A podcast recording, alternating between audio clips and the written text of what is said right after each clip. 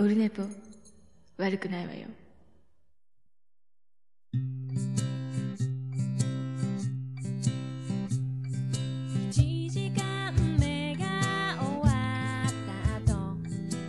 はい、オルネポでございます。えー、っと、405回でございます。3月15日水曜日のつもりがもう日付が超えまして、16日になりました。えー、深夜0時2分ぐらいです。深夜。ということでございます。やってまいりまして、はい。えっ、ー、と、いつぶりですか？いつぶりかって3月5日以来ぶりで、割と、えっ、ー、と、今、教習中で余裕があると思いきや、割と余裕なくて、えー、こんなになりましてまあ、のんびりはしてるんですけどね。のんびりしてるけど、午後がぎゅうぎゅう詰めで寝落ちするっていうパターンと、あと WBC と、えー、いろいろ。でも、教習、今日で、えっ、と、水曜日で一応8日間終わりまして、あの、今度、明日か、日付的に今日ですけど、実技試験があって、これで合格すれば、国家資格2個目ゲットっていう移動式クレーン運転士ですか。取れるっていうやつなんですけど、もうあの、特にやることなくて、もともとあの、免許持ってるんで、電気式、電気仕掛けのクレーンの方は。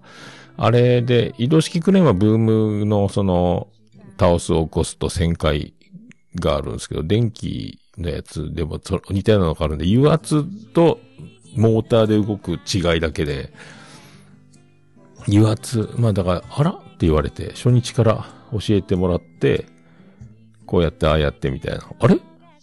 あら？もしかして、やられてますか？免許持ってるんですよ。ああ、や、通りで。でも先生の教えることがないっていう日を毎日。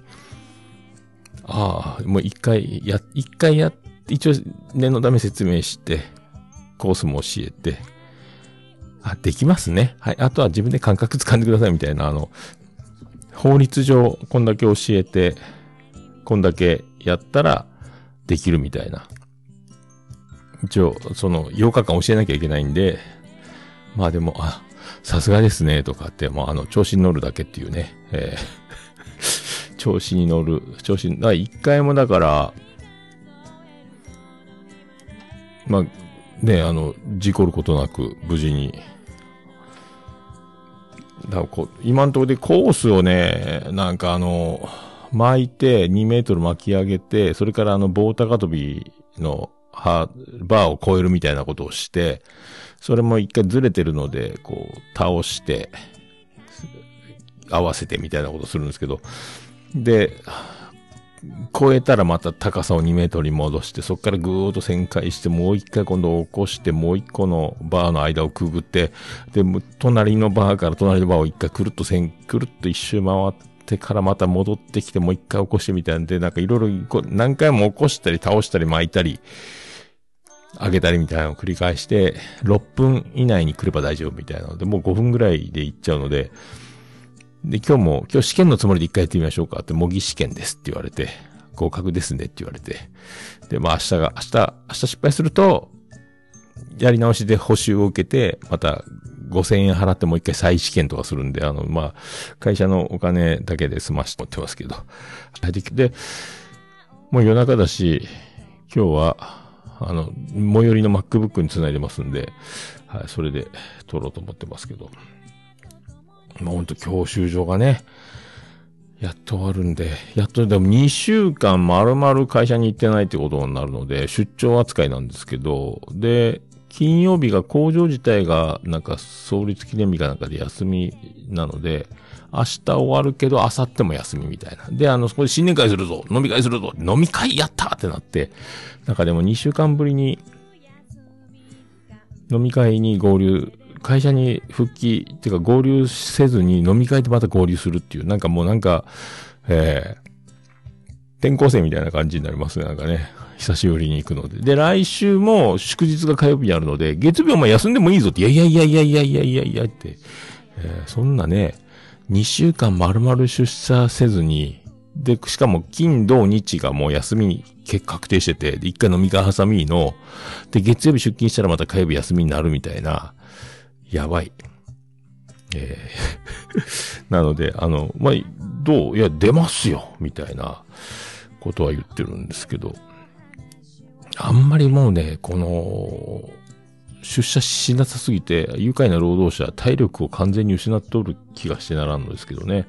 おまけにあの、もう調子乗って、調子乗っちゃって、毎日酒を飲み、WBC の野球見ながら熱狂し、で、試合開始が7時スタートで遅いから、途中でソファで寝てしまって、あらいかんあらいかんっていうのをまた相変わらずの、毎日酒飲んで、で、昼は毎日もう外食したれと思って、9日間連続外食っていう、えー、勝手にね、えー、勝手に。1回目はインターチェンジで吉野家で、吉野があったんで吉野家で食べて、次の日ラーメン屋、近所に、教習所の近くのラーメン屋行って、その次は弥生県に行ってとか、ずっとそんな感じ繰り返して、弥生県に行って、どこ行ったんだっけ？とにかくずっと、ひたすら、あ、で、助さんうどん行ってとかね。外食をずっと続けて、なんか中華屋みたいなとこも行ったかな。中、棒餃子の中華屋さんとか、王将の跡地にできたみたいなとか、ずっとそういうのを繰り返して、そしたらやっぱりね、毎日酒飲む、で、昼は外食する、あっという間に3キロ太るって、入会な労働者3キロ太る。えー、きついですね。こ体重がね、やっぱ体を使う仕事が、やっぱ圧倒的に体が楽になった。運転が大変なぐらいで、往復2時間の往復120キロちょっとの通勤なだけで、かったるいのは制限速度を守らなきゃいけないっていうね、えー、のがあるんですけど。な、これで、で、でもね、膝の痛みはすっかりなくなって、膝が痛かったんですけど、散歩と、えっ、ー、と、勤労で、今もね、散歩だけになったんで、まあ、その代わり、午前中楽勝で10時から11時までの1時間の教習だけなので、その前後で、は、家8時に出て、9時過ぎ着いて、10時から教習受けて、11時終わって、12時ぐらい、12時から1時ぐらい家に帰り着くみたいな。で、その間に昼ご飯も食べるみたいな生活を繰り返してたので、えー、楽なので、膝の痛みは飛んだけど体重は増えるっていうね。これで、このまままた勤労に戻ると多分体びっくりして膝が痛くなったり、あちこち痛くなるんじゃないかっていう、えー、不安が で、毎日昼帰ってきて、1時間2時間はゆっくりできるけど、そっから花丸の散歩して、5時までに散歩を終えて、2時間ぐらいやってから、この妻ジェニファーを迎えに行って、帰ってきて、で、買い物寄ったら買い物スーパーとか寄ったりして、ご飯食べて、ビール飲んで、WBC 始まっての繰り返しですよね。えー、で、太るっていう。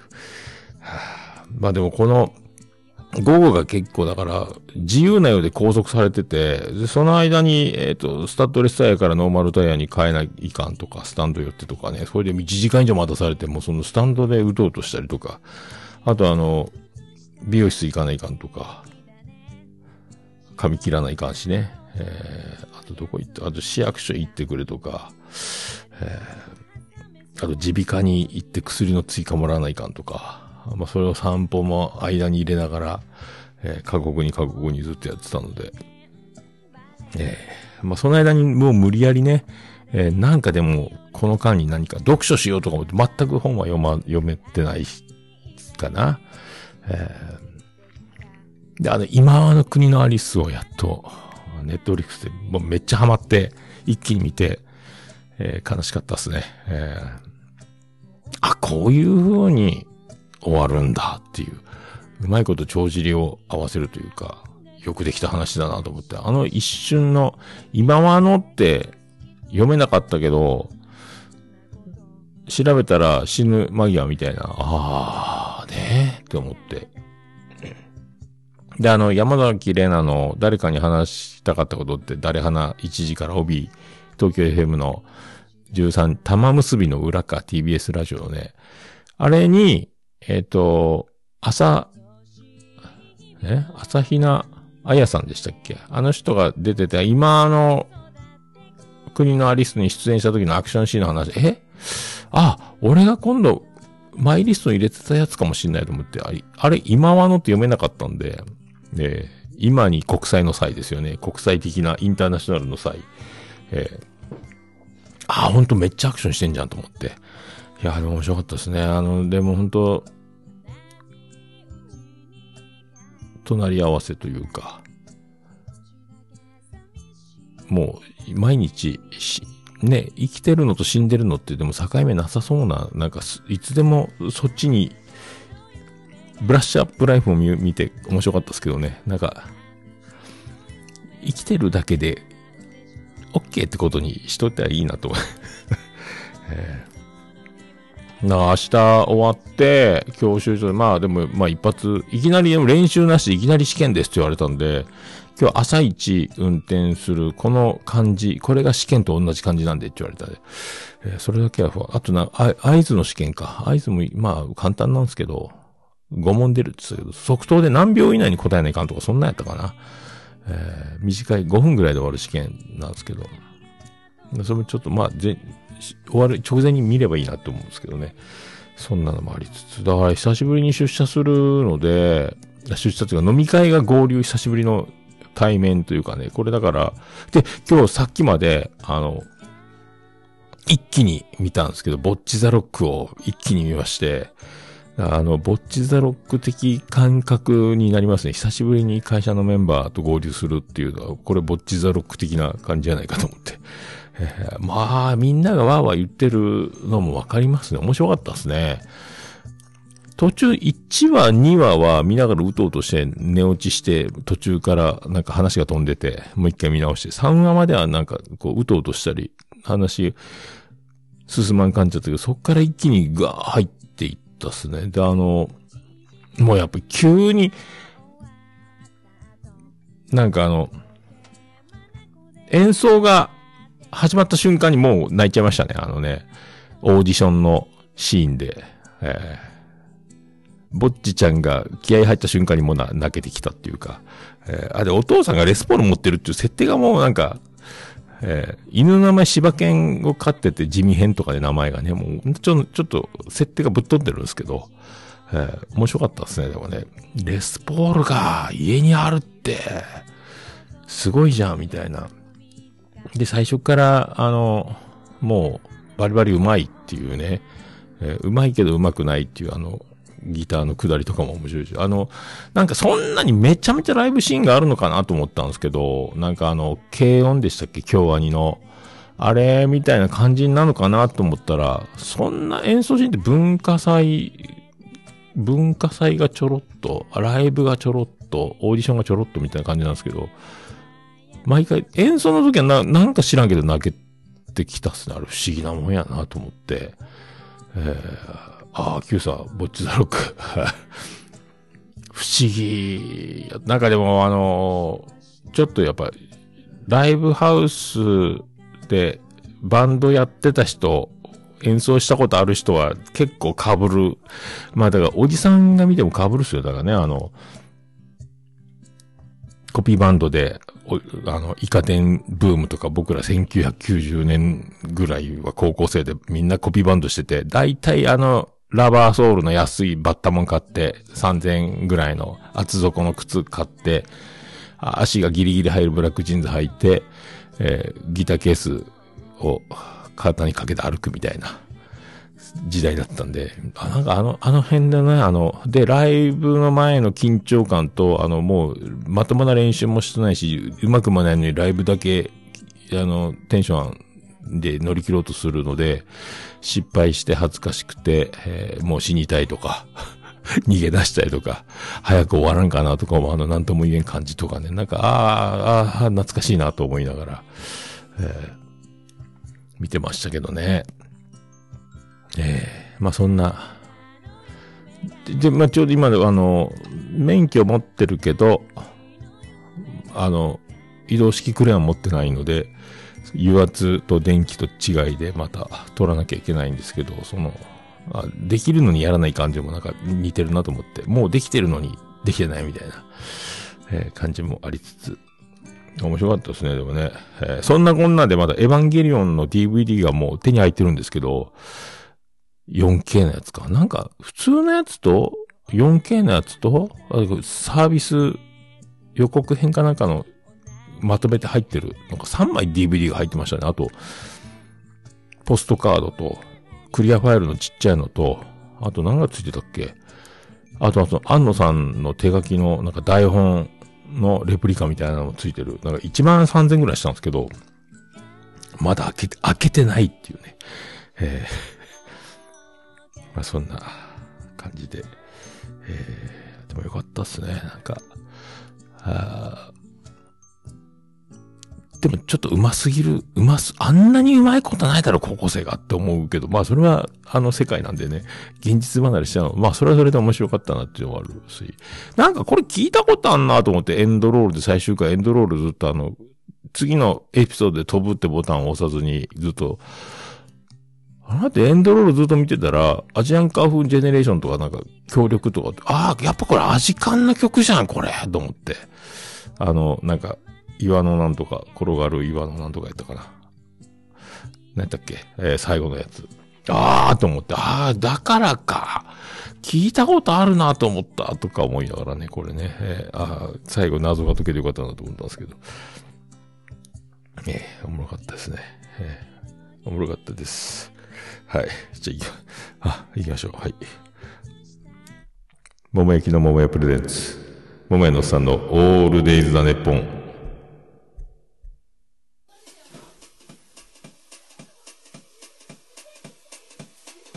ててて、てっててて、てってて、てっててて、てて、てて、てて、ててて、てて。はい。山口の片隅からお送りしております。宇部市の中心からお送りしております。桃屋のさんのオールデイザネッポンでございます。第405回でございます。今日、まゆいチャレンジ31回もあります。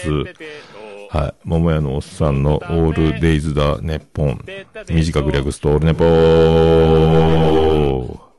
はい。405回でございます。まあでも本当ね、この出張の、まあご褒美、ご褒美だとは上司は言ってましたけどね、この、たった1時間しか教習がないのに出社しないっていうね、えー、この残業のないこの平和な2週間を過ごして、しかもフィナーレ明日終わって翌日打ち上げかのような飲み会があって、これはほんといかんですね、これね。これで来週も祝日あるし、体戻るんやろかな思って。もう、体重は増えるしね。やばいっすね、これね。なんとか。このまま今度はゴールデンウィーク突入して、北海道へ旅立つ。また旅行もあるしね。えー、どうなるんやろうか、これ。えー、なんか、なんかこん、本当でも WBC 見れてラッキーやったなと思いますけどね。本当ね。よかったです。よかったですけど、あの、ジングルがどこ行ったかわからなくなりました。どこでしょう。さあ行きましょう。じゃあよろしくお願いします。大成功でございます。措置措置の興奮冷めやらぬでございます。桃屋のおっさんのオールデイズだ、ネポン。お足元大変滑りやすくなってございます。お気をつけくださいませ。はい、ということで、えー、さあ、405回でございますけど、BGM なるかななるか。なりますか？なるか。はい、なった。はい、なった。で、あのー、3月8日、さっき今、今、ジングルのやつそうですけど、えー、2014年3月8日におつみさんが結婚式を、えー、した時の漫談の今、ワンシーンなんですけど、あれをやるために、まあ、オールネポ始めたんですけど、その3月8日になった7日の、だから夜中か。えっ、ー、と、うどうと、また、もう、教習始まってるんですけど、またうとうとしてて、寝てしまってまたソファーで。な電話かかってきて夜中に。で、おつみさんが電話かかってきて夜中に。ああ、お前とか、おお前、貴様、言わんかこら、貴さんとか電話かかってきて、お前、福岡この時は貴さんとかで言われて、あ、な、なや、寝起きにも、なんや、なんやつって、ああ、そっか、と思って、いけるか、ボケって言って、すぐステファニーって変わって、おお、何週、何週、何週とか言われて、うるせえ、この、みたいになって、えー で、あの、パーシーズのベースもやってる洋平くんが横におって、で、電話代わらされて、えーどうもお久しぶりですとか言って、キャッキャッキャッキャッキャッキャーって後ろであの、おつみ夫妻が、ステファニーと、キャッキャッキャッキャッキャ笑ってる。かわいそうにね、傭兵もね、なんか、話すことないのに電話変わって、なんか飲み会の、なんか、楽しいノリというか、なんかよくわからんですけど。で、来年お前、俺たち結婚10周年やけどお前ら、あの、祝いに来いよとか言って、お前、知るかこのつって。ええっていうか、俺ネポ10年なんやけど、そっち祝えよ、みたいな先に、みたいなこと言って電話切ったんですけど、ええまあ、あの二人が離婚してないっていうね、ええ七不思議。ええおつみ夫妻結婚9年。に従ってオルネポは、えー前年から準備に入りましたので、えーあの、披露宴で漫談するために始めたのでね、前の年の8月から、えーその、次の年の3月8日に向かって、それ、えー10年やないかっていうこと、祝いよと言ったんですけど、まあ、なんかうやむやに終わりましたけどね。えーそんな、まあ、傭兵がかわいそうやったんだと思いますけど、はあ、まあ、そんな感じで、えーやってますけどね。えーで、今日、あの、教習が終わったんで、もうめでたいなと思って、今日は、お寿司でも行くかと思って、で、一人で寿司祝おうと思って、で、はま寿司、某はま寿司にね、あの、もう、もう、12時ぐらいに着いたんですけど、もうウェイティング出てて、すごいやっぱなんかはま寿司混んでますね。お昼、平日の昼。まあ、春休みなのかな？あの、卒業した組はね、今次男次郎丸も暇ですから、ああいう、だから、卒業した感じの親子とかが行くのかもしれないですけど、卒園終わったりとかね。ええでもカウンターで一人なんで、もうすぐ、あの、順番前後して申し訳ございません。番号札何番のお客様みたいに言われて、で、すぐカウンターもう、ウェイティングっていうかもう、3分もせんで呼ばれて、でしょうねと思って、カウンター空いてたし、と思って。で、通されて座って、で、タッチパネルで注文して、さあ、で、あらと思って、あの、あ、そうだそうだと思って、あ醤油のお皿と、おしぼりと、湯飲みかが、あの、頭上にあるので、あの、寿司がベルトコンベアみたいな運ばれてくる上のとこにあって、で、それ準備し、して、なんか取りにくいなって思ったんですけど、取って、お茶、あら？カウンターってお茶の出口がないじゃんと思って、お茶を注ぐ、あの、お湯のやつが僕の席にはないんですよね。あれ？と思って、まあ、とりあえずお冷や取りに行くかと思ってお冷や取りに行って、でもお茶飲みたいなと思って、あるけど、隣に、あの、若い女の綺麗なお姉さん、OL さんみたいな人が食事されてたんですけど、そのパーテーションで仕切られてて、今一覧、ラーメン屋一覧みたいになってるので、もともとはね、パーテーションなかったんでしょうけど、今は、あの、アクリル板の、あの、すりガラス状の向こう岸が見えないバージョンのアクリル板ですよね。だから、あの、本当一覧でラーメン食べてるみたいな感じになるんですけど、はま寿司のカウンター、某、某、某、あの、寿司チェーン。で、そこのお姉さんの席には、あるんですよ。お湯の出る蛇口が。あれ。でも、完全にアクリル板のところから手を出すと、お姉さんの席に僕の手と湯飲みだけが現れるんですよね。これはお湯入れられんやろうと思って。ってことは、店員さん呼び出しボタンをタッチパネルで呼んで、お湯かなんか入れてくれるのかなと思ったんですけど。で、すいません、あの、お茶が飲みたいんですけど、お茶そちらありますよって、その、あの、カンカンに入った、こう、茶って書いた粉を指さされまして、いや、それは知っとるよと思って、いや、お湯が出ないんですけど、お湯入れてもらえますかって。いや、お湯こちらから飲んでください。こちらから入れてくださいって言われて、あの、当たり前かいのようにお姉さんの方のエリアの中に手を突っ込んで、アクリル板、お姉さん食事してるとこに僕の手と湯飲みだけがそこに入ってくるんですよ。気持ち悪いでしょ？なんか。できるかと思ったんですけど、なので店員さんがすいませんねって言ってお姉さん、ああ、いいですよって、そこお姉さんの伝票も置いてあって、もうちょっと手突っ込むといろいろお姉さんのエリアでぶつかり衝突事故が起こるような状況だったので、そこの伝票のバインダーをどけて、どうぞ、使ってくださいみたいな。でもなんか、と思ったけど、すみません。一杯だけしか飲めんやないかと思って。あの、アクリル板のその、何、つける場所間違ってるなと思って、あれ、これちゃんとやればちゃんとできるやろうと思って、間に何も考えたね、考えてよと思ったけどね、なんか、あれだからお姉さんにしてみれば、箱の中身は何だろうかの箱の中にいる人みたいなんですよね。あの、あの、アイドルが手突っ込んで中にあの、芸人さんとか、おじさんが顔を入れてて、それを触ってキャーって言うみたいな、あれの気持ちになるんじゃないかと思って、えー 箱の中に手が入ってくるみたいな感じになるんじゃないかなと思ってね。えー、なんか心苦しい気が。もうちょっとあの、アクリル板のなんかね、えー、タッチパネルを支える、あの、なんか台座を、そのアクリル板につけないかんから、どうしてもその、寸法的にそこにしなきゃいけないみたいな作り方してるんですけど、あれが安易すぎるなと思って、ちゃんとあの、お茶の注ぎ口を境目にして板を、えー、固定するべきだったんじゃないかってね、えー。あれは無理やろと思って。おじさん同士ならいいけどね。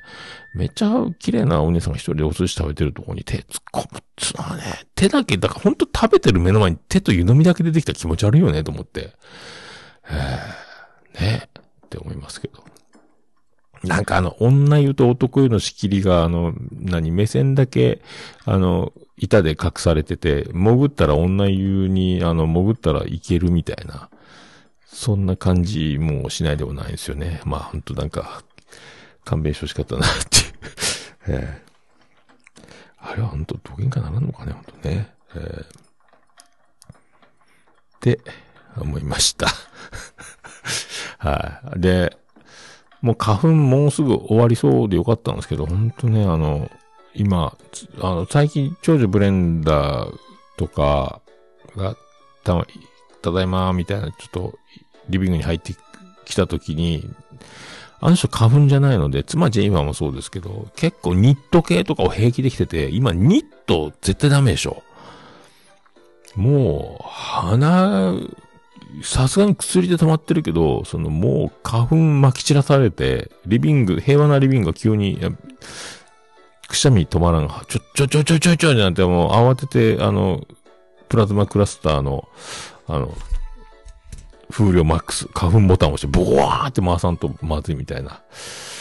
ちょ、勘弁してよっていう感じになるんですけど、妻ジェニファーが、何？私に対してアレルギーなの？とか、いやいや、そんなんじゃないですから、みたいな、えー、なんか、そ、まあ、そういうこと言うみたいなこともありまして、えー、勘弁してくださいっていう話なんですけど、はあ、まあでもね、えーまあ、そんな、あの、妻ジェニファーが最近なんか、うなされてるのか、変な夢見たっつって、あの、頭の毛が全部、落ち武者みたいになってたって言うんですよね。夢の中で すごい夢やね、と思って。で、あら、髪の毛がない、髪の毛がない、つって。で、あの、お母さん髪全部ななくなってるけど、みたいな家で大騒ぎになって、えー、どうしようどうしようっつったら、リビングの壁に、その、何？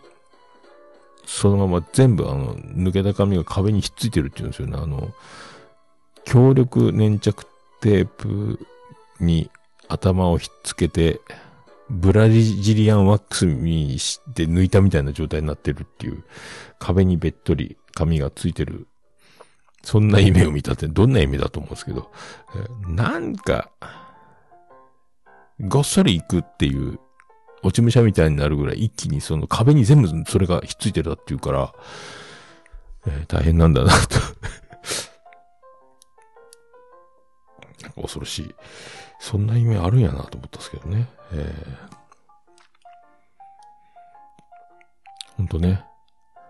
ストレスない日々を送りたいものですけどね。えー まあ、僕は今こんな、でも、明日は今日だから夜勤で妻ジェニファーいないんで、明日朝早く起きて、散歩して、それから夜勤の、夜勤明けの迎えに行って、で、戻ってきて、それから今度、教習所に行かないかんですね。昼から試験なんで、明日はね、えー時間に余裕があると思いきや、その時にちょうど夜勤が重なって、えーそうはいかんという、えー散歩とお迎えをしてから、え教習所に行かねえかんという、やっぱりうまくいってるのか、えそんなに余裕ないなと思って、本当楽勝な、1日1時間だけなのね。えで、その教習所は、その、もう、あの、500キロのコンクリートの塊を釣って練習するんですけど、まあ、至って楽勝なんですけどね、運転に何の、あの、問題もないんですけど、ただね、自動車の教習所も一緒にあって、で、その空き地みたいなところ、っていうか、教習所の、あの、来る、自動車のコースの横の空き地っていうか、そこに移動式クレーンのあの、街を走るようなやつが据えてあって、アウトリガー張って、普通にクレーンが、工事現場のようなクレーンがポンと置いてあるんですけど、だその、視界のコースの真ん前が、教習所バンバン通ってるんですよね、教習車がね。その、もう一個向こうのゾーンには重列駐車のゾーンがあって、僕がこう、運転してる時も教習車がバンバン通ってるんですよ。ななんか、気が散るじゃないですか。で、駐車、重列駐車のゾーンが、そのちょうどあの、コースの、僕の練習するコースの真ん中辺ぐらいになったら視界に入ってくるんですけど、そこで、結構ね、女の子がいっぱい教習所を受けてるんですよね。卒業なのか知らんけど。で、毎回毎回あの、重列駐車の時教官が出てきて、で、その、生徒さんも出てきて、ここにこんな風に止めるみたいな、その一回、そのコース、車から降りて多分確認するんでしょうけど、ええ。で、大体お女の子も大体ズボン履いて教習するのに、なんか、その時だけはなんか、その色白の女の子がロングスカートの内側にスリットが入ったやつで、な、なんでそんなんで教習所に来たんやろうと思うんですけど、で、ずっとコースを、出てきて、その重列駐車のコースをその教官とやってるんですよ。で、内側にスリット入って、歩くたんびに、ちょうどだからなんか、チャイナ服じゃないですけども、なんですか、内側に入ってるんですよ。なんか、チャイナ服だったら外側でしょだから内側、歩くたんびにその、足が視界に入ってくる真っ白い足が見えるんですよね、その内側がね。ふくらはぎから下ぐらいが見えるんですけど、ちょうどその重りの触れを止める500キロのコンクリートを見ながら旋回すると、その視界の先にその足がチラチラ見えて、あの時一番危なかったですね。500キロの浅間山荘事件みたいに、そこまではならんけど、え触れがと、あれはね、難しかったですね。なんか、ああいうなんか、何？工事現場にはないようなトラップをわざとしてるのが、運転がしにくい。あれにもうち、なんか結構ね、あと毎回車から降りてきて、毎回やられるし、目の前で、あの、コース、何？仮面で外出る人たちの、で、目の前に車が渋滞するのするんですよね。もうあれがマジで。えーなかなかね、なんとも言えんす。あの、毎回っすよ。はい。そんな中、えー無事に、明日で終わりですけど、もうなんかめんどくさいね。明日ハンコだけは持ってきてね、つってね、言われてますけど。あれでもうで不思議なもんで、もう毎回9時、10時の教習に9時ぐらいにはもう教習所の駐車場についてるんですけど、あんだけ寝てるのに、で、毎晩寝落ちしてる、でも寝すぎてると、はずなんですけど、まあ、もう今、眠たいですもんね、その、教習前にね。もうだから、この体力の落ち方が怖いなと思って、来週から散歩で体力間に合わないっていうね、怖いですけど。はい。なんとか、なんとか行きたいと思います。はい。えーじゃあ、そんな曲。じゃあいきます。そんな曲です。はい。ビアンコ・ネロで、で。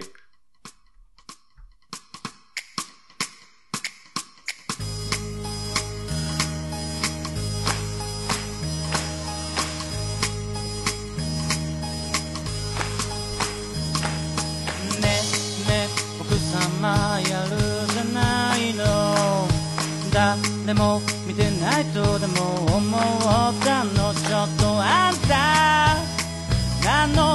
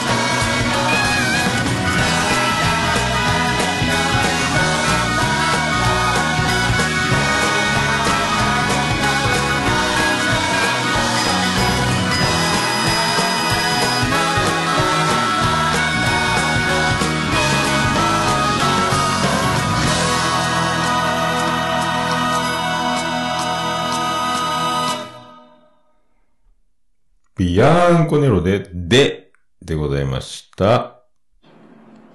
もう、オルネポ聞かなきゃでしょ？はい。ということでお送りしております。405回でございます。はい。では、まゆいチャレンジ。シャープ31ですか。えー、早速行きたいと思います。それでは行きましょう。これは、えーツイキャス版はダイジェスト版で。ダイジェスト版っていうか、あー後で差し替えます。はい。それでは VTR スタート。はい。シャープ31です。こんにちは。こんにちは。どうでしたか大阪は？あ楽しかったです。本当に。楽しかった？はい。ほうほ120名以上来られてたのうかな。なんか写真見たらステージのはい客席がすげえ数あったけん。うんそうです、ね、そうです。7、80人クラスのなんかね、うんおーすげえすげえなと思って。はい。で、その奥の方には販売ブースもあって、ああ、なんか、はい。愛しのサッパちゃんと並んでやってたらしい。そうなんですよ、そうなんです。はじめましてをしながら、はじめましてパしながらパちゃんと、はい。お大丈夫でした話をしつつ、はい。人見知りの渋滞は大丈夫ですか、大丈夫です。大丈夫です二人とも人見知りしながらも、はい。楽しく過ごせました。よかったですね。はい。はい結構、あれ？あ、眉だみたいになった？あ、なりました。よかったあね。のー本当に、あのー、おじまじょのもう昔ですけど、感謝祭で、あの、知り合った方とかも結構来てくれてて、ああ、じゃあ、おじまじょ以来の。はい。おううわーって思って、懐かしいと思いながら、ただ単にもう楽しんできました。よかったですね。はい。はい、あの、あれ、会えました？道草の、道草をハムか。会えました、会えました。で、ちゃんとリース買いました。もう、思い残すことはないですね。もう何にもないです。大満足です。大満足。よかった、はいよかった。それはよかったです。はい。はい。じゃあ、それでは行きましょうか。はい。はい。じゃあ、よろしくお願いします。お願いします。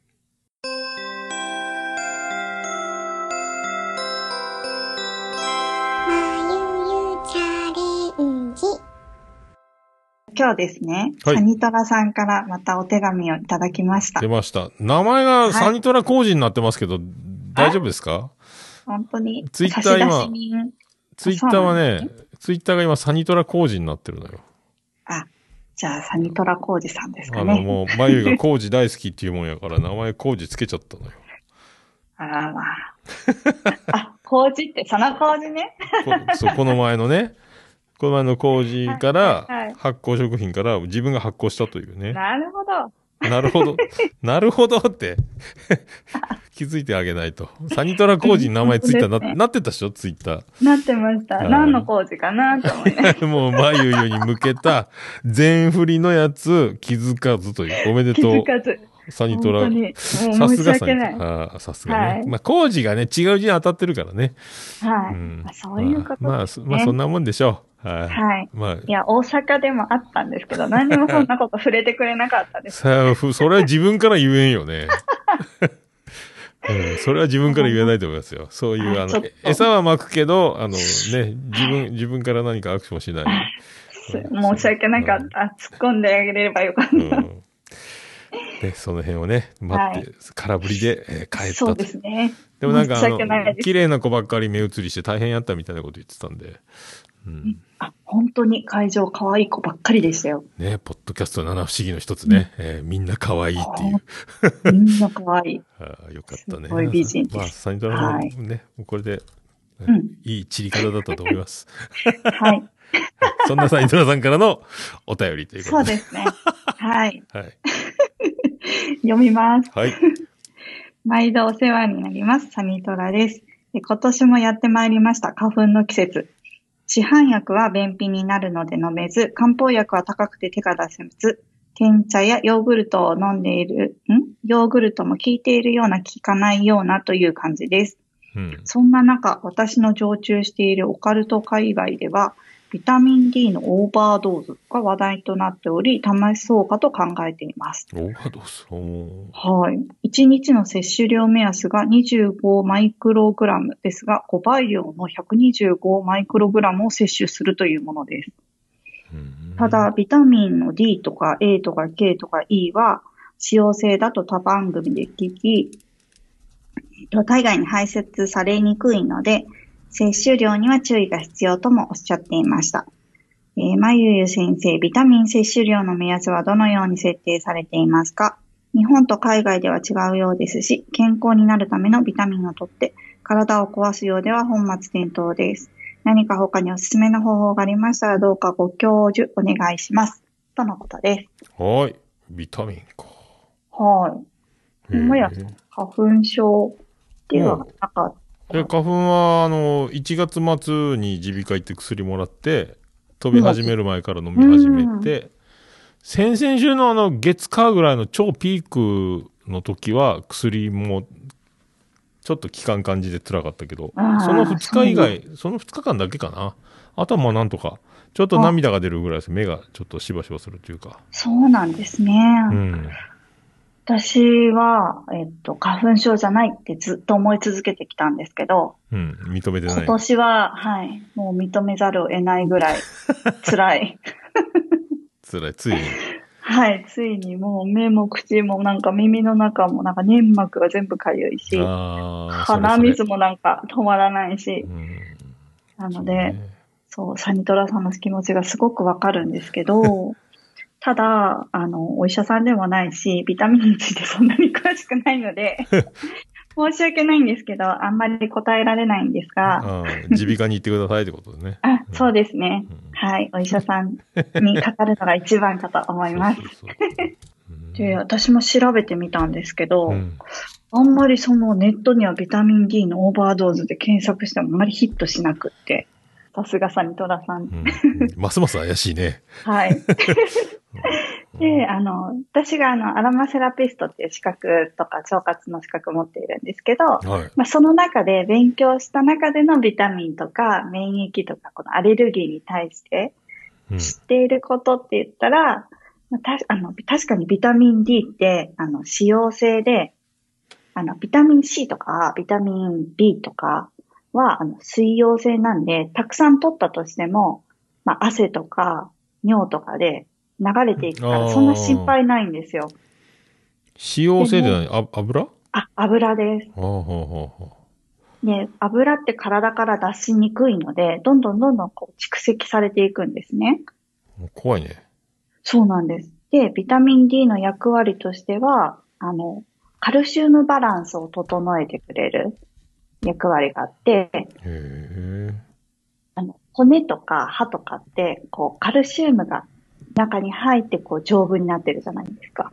はあ、はあはあはあはってるんですね。そのうんカルシウムを調整してくれる役割があるので、あんまり取りすぎると、やっぱりもういらない分が歯とか骨とか以外のところにこう、どんどん蓄積されてしまって、カルシウム結晶がこう体中にできるんですね。マジで結晶になるのこれ。そうなんです。なので、やっぱ危険 ですね。怖っ。あの、はい。カルシウム結晶、高カルシウム血栓。高カルシウム血栓。はいい心。臓とかにしたら、こう、心臓のところでカルシウムが硬くなって、そこから血流が悪くなってしまったりするので、やっぱり何でも取りすぎは良くないと思います。この5倍とか言ってるけどね。はい。えー、じゃあもでう、斉藤さん、デコからカルシウム結晶に角でも生えてくんじゃないの？っねていう怖っいです。て。サイみたいな。なんか、あの、で、1日の摂取量も25マイクログラムって書いてあったんですけど、これうん海外かよくわからないんですが、日本で調べてみたら、えっ、と、8.5グ、8.5マイクログラムなんですよ。全然少ないよす、。すでに、はい、もう欧米化が進んでるね、斉藤さんね。さすが。うん、さすが。あんな細いのに大丈夫、もう、やばいんじゃない体中が固まってきてんじゃない で、あの、なので、やっぱり1日の摂取量は目安で取った方がいいと思うんですけど、それ以上取ると、やっぱ体の方に副作用的なものが起こると思います。危ないね。はい。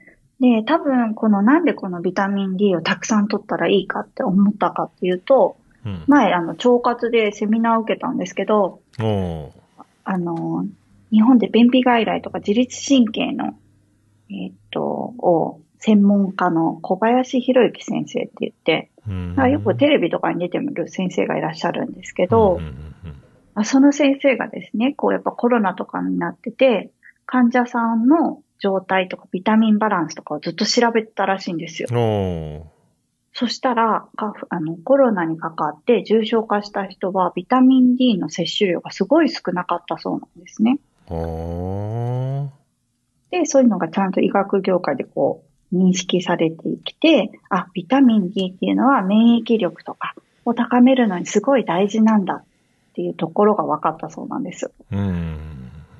で、ビタミン、腸内環境が良くなると、あ、免疫力が高まるってことは結局腸内環境になって、もう良くなってきて、えっ、と、アレルギーって言って、こう、体にないじゃないもの、うん。体外の敵になるものが体の中に入ってきた時にやっつけてくれることができるので、やっぱりビタミン D はすごい大事っていうのが分かったんです。なので、おそらく、これをたくさん取ったら、花粉症にもいいんじゃないかっていうのが、このオーバードーズなんじゃないかなと。ああ、そっから誰かが言い出したのね。恐ろしい。うんで、みんはいなから、顔から角が生えてきてるってことね。トゲトゲがですね。ねなんかすごいね。サンゴみたいなね、顔が。ねうんえ。なんか で、あの、アロマセラピストの時にも習ったんですけど、ビタミン D っていうのは、あの、体内合成ができるんですよ。体内合成？はい。自分で作ることができるんです。あ、造成作る？はい。どうしたらできるかって言ったら、日光に当たれば、ビタミン D っていうのは体内で生まれます。へえ。なので、結構まあこれからの時期、まあ季節とか地域とかにもよるんですけど、まあこれから日光がこうね、夏にかけてさんさんと降り注いでいる時だったら、10分ぐらい当たれば、まあ、割とビタミン D が体内でしっかりできるそうなので、へえ。それは、あれ？あの、服着てたらダメね。皮膚直当て？あそうなんですよ。またシミとの戦いが始まるんです、そしたらね。そうなんです。で なので、日焼け止め日焼け止めも NG なんです。ダメね。浴び、じゃあ、シミだらけになってってこと、これそうではなかなかジレンマやな、これ。はい。なので、手のひらがおすすめです。手のひらを太陽にって歌があるわけか。そういうことなんか。あれはビタミン D はい推奨曲だったってことね。そうなんですねそれで僕らはみんな生きてるってことか。はい。よくできてるね。さすがだね。ですね。本当に手のひらを太陽に当てていただいて、しっかりビタミン D をこう取る。ねみんなみんな友達も生きているってことね。そうですああ、すごいね。こういうことな。そうなんだ。はい。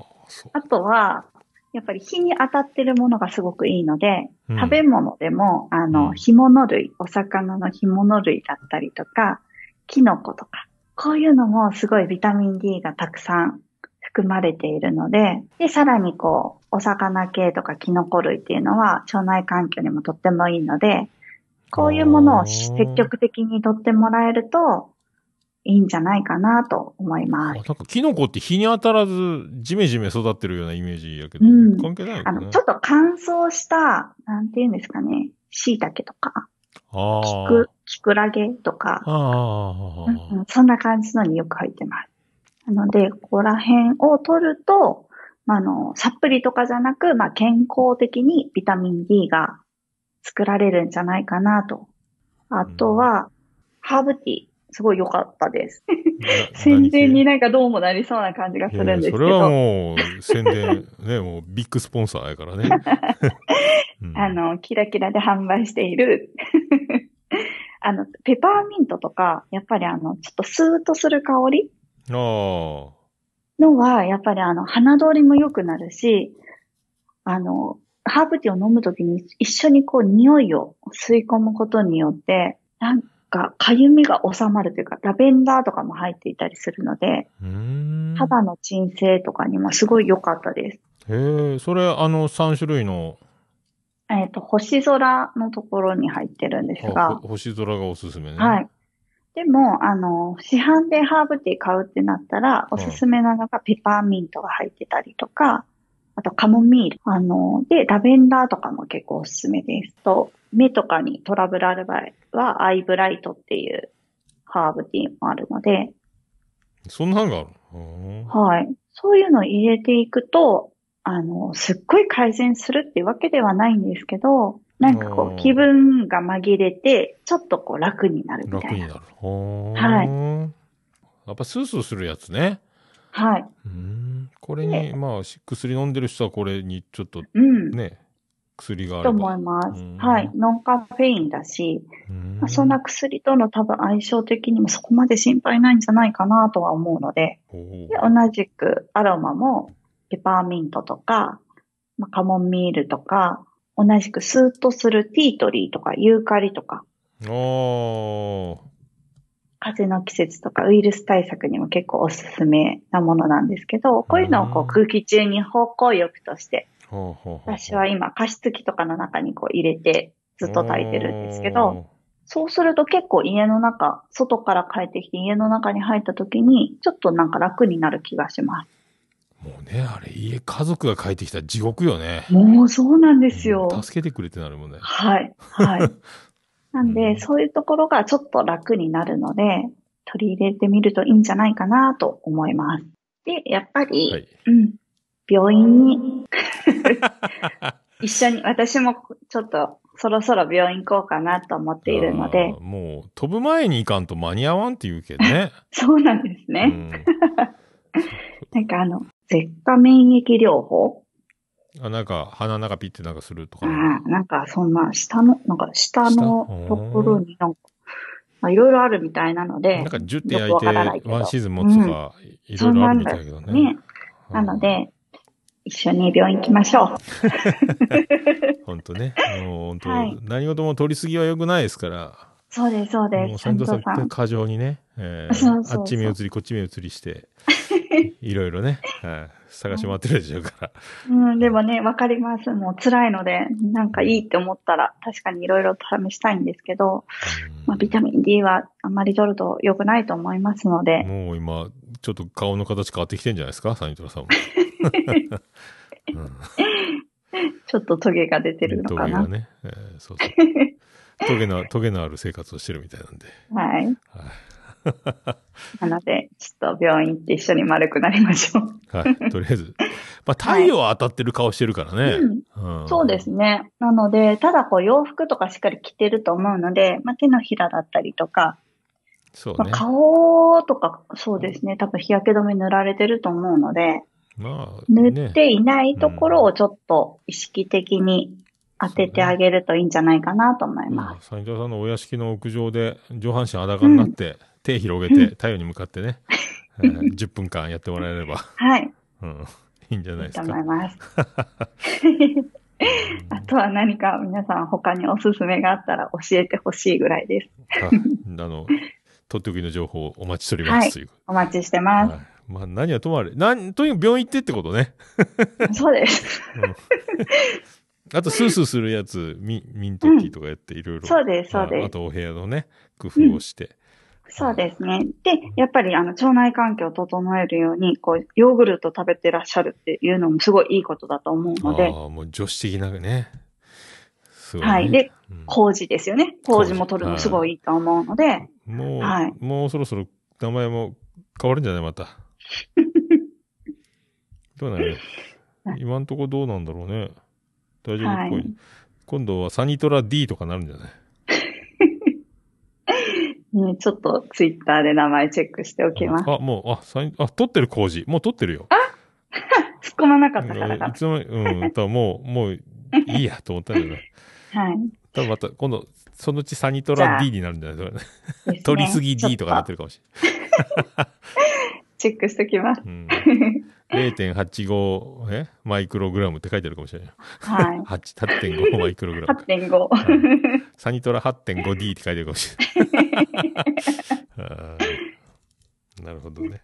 はい。わかりました。もうちょっとね、もうまた次、ヒノキが始まるから、もう少しですけどね、さあ、あの、杉の部は。僕も杉で終わりだから、なんですもうね。もうだいぶ楽になってきて、もう追加で薬もらって終わりなんで。さあ、じゃあ以、上です。以上で、はい。皆さんね、これ、気をつけてください。はい。一応、おすすめはキラキラで販売している、えーあ星空。えっ、と、星空もおすすめですし、えっ、と、あと、ほんわりっていうハーブティーもあって、あ、ほんわりも。それにはアイブライトが入っているので、おーほんわりはあれか、眉咲くのやつか。あ、そうです。カモミールも入ってるし、あーほおんわり。すすめです。ほんわりやね。はい。もうあれ大丈夫ですか？まだ在庫の方は。この前イベントで。在庫がですね、うんあ、全然大丈夫で、然たださ大丈夫。、50、30グラムがもうほとんど少なくなっちゃって、大きいあ50か。50グラムはいはい。が、はあるんです。じゃあ、ありがとうございました。ありがとうございます。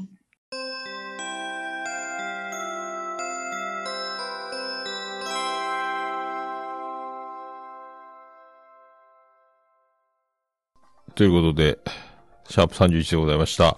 はい、サニトラさんね、サニトラ工事、報われずということで。で、花粉の、まあ、オーバー、え、なんかね、ビタミン D のオーバードーズとか、えーなんか恐ろしい。まあもう角生えてくるぞっていう話ですけどね、お気をつけいただきたい。はい。やっぱ、スースーするやつは、それ、理にかなってるってことですよね。えーあとやっぱ、太陽に当たって、はい。キノコ食べて、えー腸内環境を整えて、はい。あと、あの、キラキラのハープティー、えぜひ注文していただければと、はい、思いますので、あの、リンク貼ってますので、そこから、注文、いけるようになってます。はい。えーよろしくお願いします。ということでね、あの、もう終わり、杉は終わりますけど、杉が終わるとヒノキが出てくるんでね、はい、その辺も、はい、踏まえつつ、あとは病院行ってくださいってことで。はい。で、サニトラさんありがとうございました。はい。では、ハッシュタグ。ハッシュタグルネポ。え、クリス・ペブラです。ハッシュタグオルネポでございます。ツイッターのハッシュタグオルネポでつぶやいていただきました。ありがたいつぶやきを紹介するコーナーでございます。えー最新からいきたいと思います。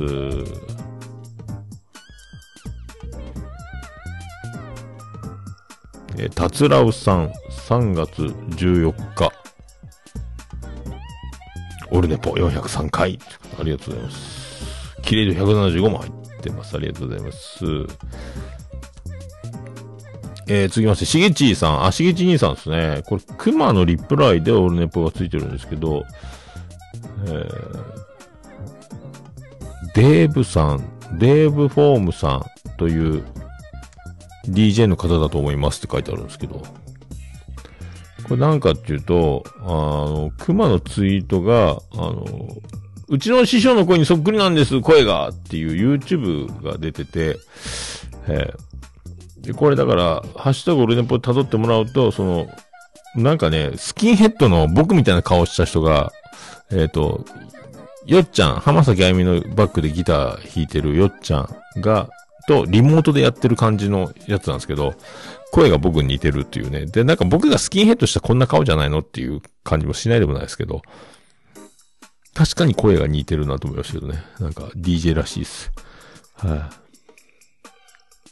で、兄さんもまたそれ YouTube 貼ってて、えーもう、クリソツなやつ。声聞こえるかな？聞こえんよね。えーインターネットの DJ デイブラムです。えー、ケンタ林は何度も番組にゲストに来ていますけど、えー、聞こえるかな？え聞こえる？聞こえんか？聞こえたかな？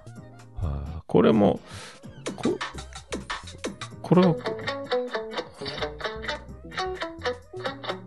クリームにちょっとき、あの、これ。弾いてもらいましたけど、はい他になんか好きなクラプトンのリフとかってあります？クラプトンは、リフになるとやっぱり、みたいなね。えーみたいな。よく、まあ、あの、実際 YouTube これリンク辿って、ハッシュタグオルネポから言ってもらえればと思います。はい。デーブです。はい。ありがとうございます。続きまして、アポロさん、えー、3月8日、令和5年3月8日、ポッドキャスト聞いたより、丸1。メガネをね、これ、今、教習所用にカバンに入れて、今、スタジオないっていう。いつもの遠近療養で見にくいってやつ。404回入ってます。ありがとうございます。さあ、続きまして、クレナギリンコでございます。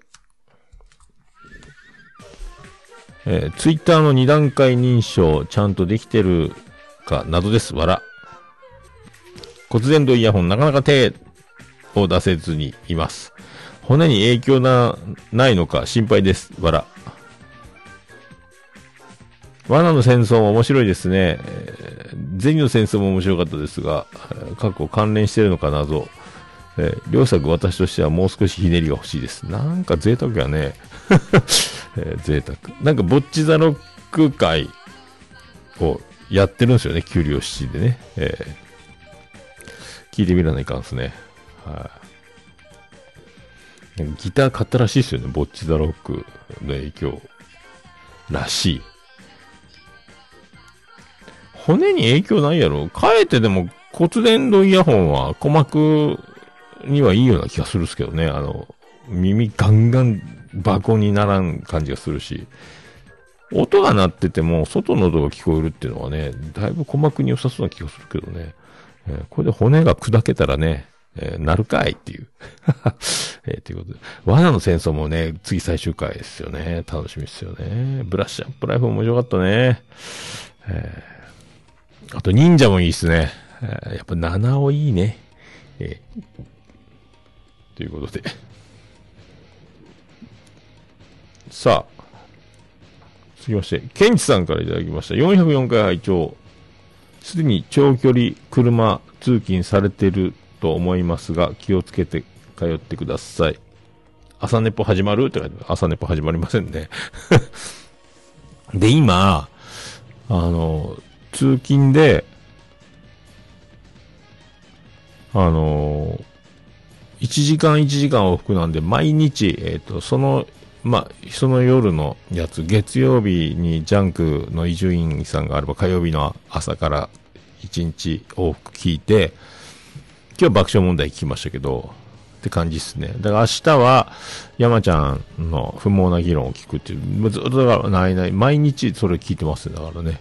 で、散歩中は誰花を2時間聞くっていう、山崎怜奈の誰かに話したかったことを聞くという生活をしております。はい、です。ありがとうございます。さあ、サニトラさんからいただきました。もうね、サニトラ工事改めサニトラに名前がもうね、えーひっそりと戻っているということでございますけどね。えー、シュンコラシミチョルは、標準語です。行きました、フリークス。昔は、ラジオパーソナリティの画像を検索してはいけないが鉄則でしたが、なのに、あの可愛い人たち、私が30歳若ければ求婚しましたねっていうね、えーこれですよ、ポッドキャスト、えー女子可愛い説。はあやっぱ、中から出るものでしょうね。魅力、美しさ、えーだんだん出てくるんでしょう。はい。でも、これをね、あんま、あんまり騒いじゃうと、その、ボッチザロック的発想の、何？私はちょっとじゃあもう絶対顔は出せないし、イベントには行けないわっていうポッドキャスターが出てくると、なんか邪魔してるみたいになって、まあ、その、何、オフ会的な、その集まったり、飲み会したり、イベント行ったり、オンライン飲み会でわーわー楽しくやってるのが正義ではないですけど、そっち楽しいのは楽しいけど、それにハードルが上がっちゃって、もう絶対そこには行かないってなる人もいるでしょうからね。なんかそれの引き金を引くような、あの、役回りはしたくないですけどね。えー、前もね、あの、もう今、最近は配信されてないですけど、なんか自他戦で菅野美穂に声が似てるって僕が大騒ぎしちゃったら、私は菅野美穂じゃないですとかなって、えーもう絶対もう飲み会とかオフ会には現れたくないとか言、直接僕は言われたわけじゃないですけど、自分の配信で、えーそれを言ってたんかな。えーもう絶対無理絶対無理みたいな。あのーあ、すいませんってなりましたけどね。えーもう今配信もされてないですけど、また、でもまあ、どうなってるのかわかんないですけどね。そんなことも、なん、もう、もう10年だ、最初の方ですかね。もうそんな時もありましたね。だからあんまりだから騒ぎ方を間違うと、あの、嫌な思いをさせてしまうみたいなことも、なきにしもあらずですからね。えーさあ、続いて、続きまして、えー世界の椿ライドからいただきました。世界の椿ライドは一体何をつぶやくんでしょうか？えー好きになっても良いですか？は、自他線に出してもいいんだけどなって書いてますけど。えーこれ、そそるタイトルよねって言ってたやつよね。前回ね。多分もうめっちゃ人気あるやないこれね。えーえー今も自他線案件を抱えたまま、そう、まだね、二番組ずっと、そう、聞いてはいるけど、まだやってないですもんね。えーつ最近すぐ自他線を紹介できないっていう、このスパイラルに入ってるので、なかなかね、えー即効性がないので、その、応募、その、ね、紹介をいただいといて、すぐ出せないのはちょっと申し訳ないですけどね。はい、ありがとうございます。続きまして、あやまちゃんからいただきました。ポッドキャストリスナー専門ってな、名前が変わりましたね。えー今朝聞いたポッドキャストにオルネポ入っております。ありがとうございます。これ3月6日のことですね。ありがとうございます。さあ、続きまして、えーマッシュさんからいただきました。えー骨伝導イヤホン気になっていたので、おっさんのレビューありがたい、ありがたいやーですね。続けてウォーターサーバーとマットレスの紹介してると、まるでテレ、ラジオショッピングみたい、わらってことで。まあ、そっかそっか。えー 重なりましたもんね。はいまあ、でも、そう、マシさんとかもね、あの、作業するときに、あの、外の音が聞こえないって本当に危ないですからね。えー危険がいつ、ね、安全な仕事ってなかなかないですからね。えーもう本当もう、耳が開いてるだけで本当ね、聞きながらも人が話してるのも聞こえるしね、本当ああ、ワンちゃんだって子供の声を今まで無視してたんだろうなってことも、いな感じの悪いことになってて、とかね、話しかけられたりするから、やっぱ花丸と散歩してたら、だいぶいいっすね。あと、車の音が聞こえるのは本当もう、エンジン音に気づくのはだいぶいいっすね。あれ、本当突然現れるとビビり倒しますからね。えー、花丸飛び出すし危ないですからね。本当ね。えー、ありがとうございます。さあ次は、プロキパレスチャンネル公式さんからいただきました。えー、配信情報。今月のインフォメーション会。ダゲな時間さんありがとう。ファイナルソードってダメなの？オールネポさんありがとう。アマンさんのレビューが、レビュー。ライドウさんと喧嘩したくない。戸川企画、ついに始動。ドラマ感想メール来た。ということで。これだからあの、ハッシュタグでオールネポで、僕が軽く紹介して、で、急にそれでなんか、初動、っていうか、あの、いろいろアクセスが伸びたみたいな、この重なって、ダゲな時間とかと、僕のオールネポと、いろいろ重なって、急にアクセスが伸びて、ありがたかったみたいな話をね、されてて、えー、タカさん一体何やってるんだろうっていうね、えー謎が多いですけど、えー、その、そりゃ言ってたのを、えー取り上げてくれたという、えーやつですね。アマンさんのレビューも入ったって言ってましたから。はあ、本当タカさんはいつもなんか企んでますよね。えーまあ、どんだけの集団になってるんだっていう感じもしないですけど。は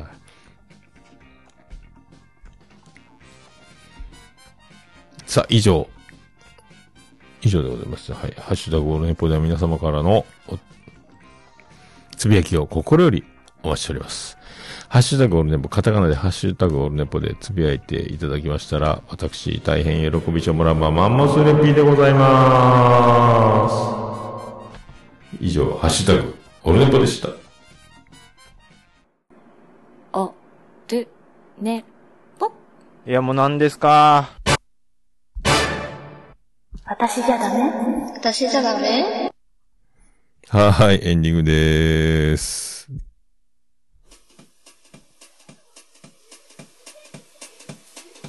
ててて、てっててて、てってて、てっててて、てって、てって、てって、てってて、ててっと。はーい、山口の片隅からお送りしました。ビッシュの中心からお送りしました。桃井のさんのオールデイズダネッポンでございました。第405回でございました。はい、桃井のさんのオールデイズダネッポン短く略すとオールネポはい、明日、やっと教習所最後の、えー、実技試験。これでまた、もう人生最後だと思いますけどね。あの、国家資格、これで、取れると思います。あ、椿らで終わった。終わります。はい。っていう感じでね。あで、明日、今日か。運命のメキシコ戦、イタリア戦か。確かね。えー、イタリア戦か。ということになってますんで、それも楽しみに見て、今日お酒飲んでないですけど、またお酒、明日また飲んで、明後日も飲み会でみたいな、はい、酒びたり、酒びたりになります。はい、なんとかね。明日勝たんとね、WBC、終わって、負けたら終わりですからね。はい、ちょっとドキドキしますけどね。はい、大谷。ヌートバーいいね。えー、本当楽しみです。よいしょ。オルネポエンディングテーマ、笹山でブラックインザボックス。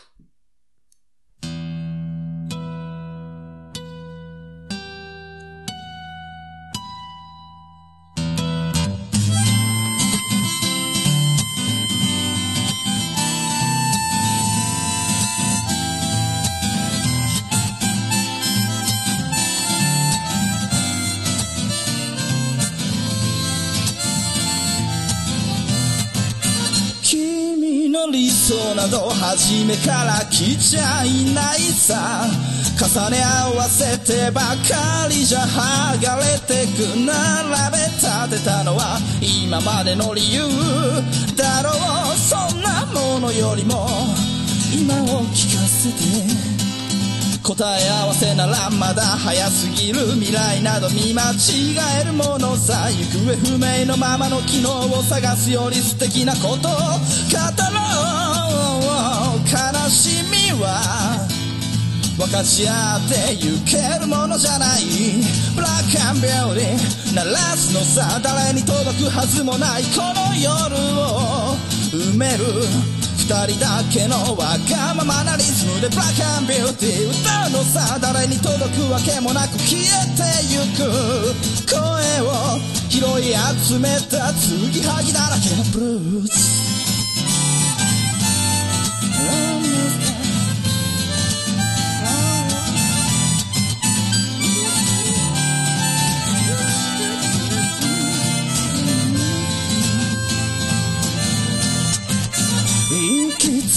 先など初めから決めちゃいないさ。誓い交わしたものさえ消えてゆく心。踊るなら約束はいらない。からそんなことよりも声を聞かせて。運命論なら信じちゃいない明日などこの手で開くのさ。光も見えないままの希望を嘆くよりその確かな絶望に浸れ喜びは。待ち焦がれるだけじゃつかめない。ブラックアンビューティー鳴らすのさ。誰に届くはずもないこの夜を埋める。人だけのわがままなリズムでブラックンビューティー歌うのさ誰に届くわけもなく消えてゆく声を拾い集めた継ぎはぎだらけのブルースなんださ笑何を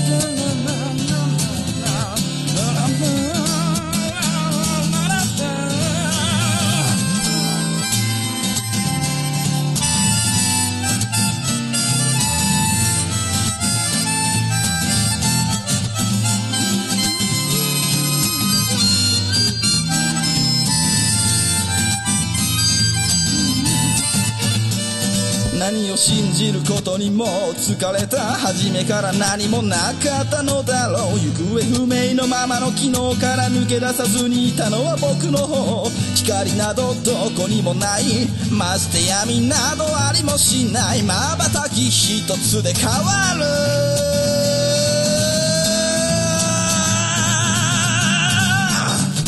ブラックアンビューティー鳴らすのさ誰に届くはずもないこの夜を。埋める二人だけのわがままなリズムでブラックアンビューティー歌うのさ誰に届くわけもなく消えてゆく声を拾い集めた継ぎはぎなままのブラックアンビューティー The f o r b a Lady 消え失せるばかりのこの夜を埋める埋める埋める歌おうブラックアンビューティー The f o r b a Lady 消え失せるばかりのぬくもりは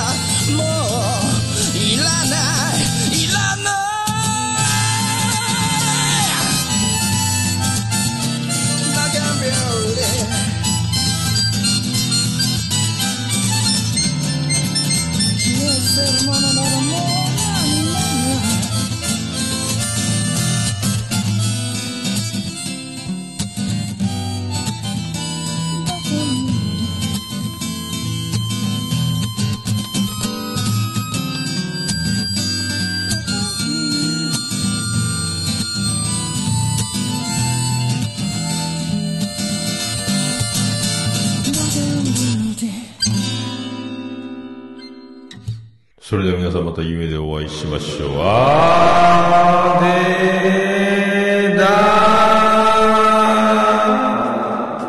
福岡市東区若宮と交差点付近から全世界中へお届け。桃屋のおっさんのオールディーズ・ザ・ネポー。